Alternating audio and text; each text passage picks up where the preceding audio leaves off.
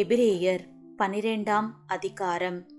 ஆகையால் மேகம் போன்ற இத்தனை திரளான சாட்சிகள் நம்மை சூழ்ந்து கொண்டிருக்க, பாரமான யாவற்றையும் நம்மை சுற்றி நெருங்கி நிற்கிற பாவத்தையும் தள்ளிவிட்டு விசுவாசத்தை துவக்குகிறவரும் முடிக்கிறவருமாயிருக்கிற இயேசுவை நோக்கி நமக்கு நியமித்திருக்கிற ஓட்டத்தில் பொறுமையோடே ஓடக்கடவோம். அவர் தமக்கு முன் வைத்திருந்த சந்தோஷத்தின் பொருட்டு அவமானத்தை எண்ணாமல் சிலுவையை சகித்து தேவனுடைய சிங்காசனத்தின் வலது பாரிசத்தில் வீற்றிருக்கிறார். ஆகையால் நீங்கள் இளைப்புள்ளவர்களாய் உங்கள் ஆத்துமாக்களில் சோர்ந்து போகாதபடிக்கு தமக்கு விரோதமாய் பாவிகளால் செய்யப்பட்ட இவ்விதமான விபரீதங்களை சகித்த அவரையே நினைத்து கொள்ளுங்கள். பாவத்திற்கு விரோதமாய் போராடுகிறதில் இரத்தம் சிந்தப்படத்தக்கதாக நீங்கள் இன்னும் எதிர்த்து நிற்கவில்லையே. அன்றியும் என் மகனே, கர்த்தருடைய சிற்சையை அற்பமாக எண்ணாதே. அவரால் கடிந்து கொள்ளப்படும் போது சோர்ந்து போகாதே.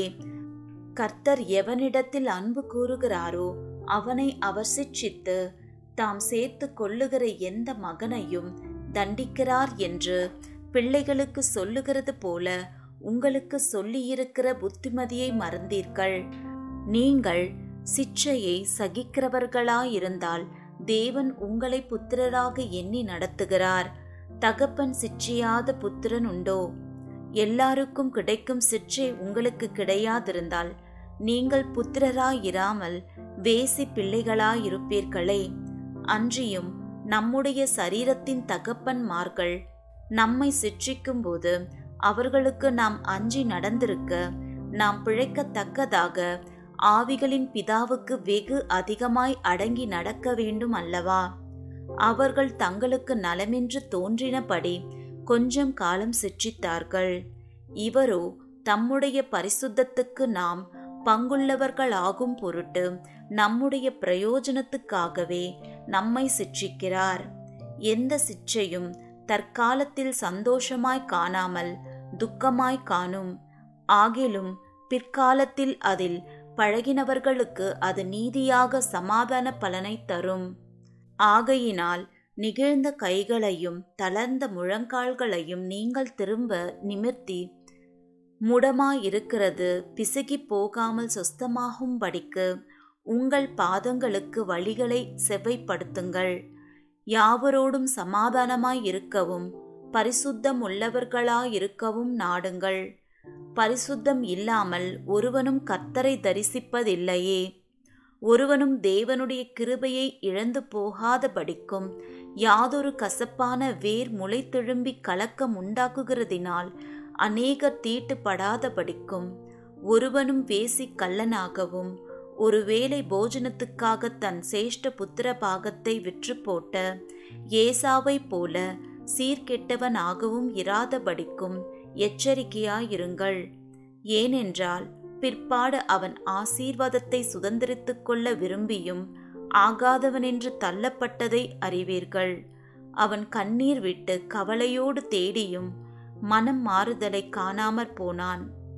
அன்றியும் தொடக்கூடியதும் அக்கினி பற்றி எரிகிறதுமான மலையினிடத்திற்கும் மந்தாரம் இருள் பெருங்காற்று ஆகி இவைகளினிடத்திற்கும் எக்கால முழக்கத்தின் இடத்திற்கும் வார்த்தைகளுடைய சத்தத்தின் இடத்திற்கும் நீங்கள் வந்து சேரவில்லை.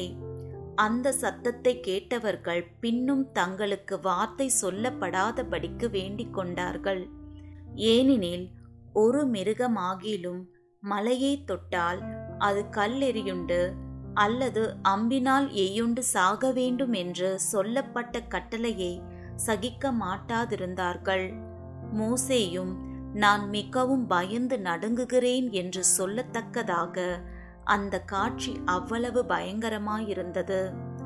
நீங்களோ சீயோன் மலையினிடத்திற்கும் ஜீவனுள்ள தேவனுடைய நகரமாகிய பரம எருசலேமினிடத்திற்கும் ஆயிரம் பதினாயிரமான தேவ தூதர்களினிடத்திற்கும் பரலோகத்தில் பேர் எழுதியிருக்கிற முதற் பேரானவர்களின் சர்வ சங்கமாகிய சபையினிடத்திற்கும் யாவருக்கும் நியாயாதிபதியாகிய தேவனிடத்திற்கும் பூரணராக்கப்பட்ட நீதிமான்களுடைய ஆவிகளின் இடத்திற்கும் புது உடன்படிக்கையின் மத்தியஸ்தராகிய இயேசுவின் இடத்திற்கும் ஆபேலினுடைய இரத்தம் பேசினதை பார்க்கிலும் நன்மையானவர்களை பேசுகிற இரத்தமாகிய தெளிக்கப்படும் இரத்தத்தின் இடத்திற்கும் வந்து சேர்ந்தீர்கள். பேசுகிறவருக்கு நீங்கள் செவி கொடுக்க மாட்டோம் என்று விலகாதபடி எச்சரிக்கையாயிருங்கள். ஏனெனில் பூமியிலே பேசினவருக்கு செவி கொடுக்க மாட்டோம் என்று விலகினவர்கள் தப்பி போகாமல் இருக்க, பரலோகத்திலிருந்து பேசுகிறவரை நாம் விட்டு விலகினால் எப்படி தப்பி போவோம்? அவருடைய சத்தம் அப்பொழுது பூமியை அசைய பண்ணிற்று. இன்னும் ஒரு தரம் நான் பூமியை மாத்திரம் அல்ல, வானத்தையும் அசைய பண்ணுவேன் என்று இப்பொழுது வாக்குத்தத்தம் செய்திருக்கிறார்.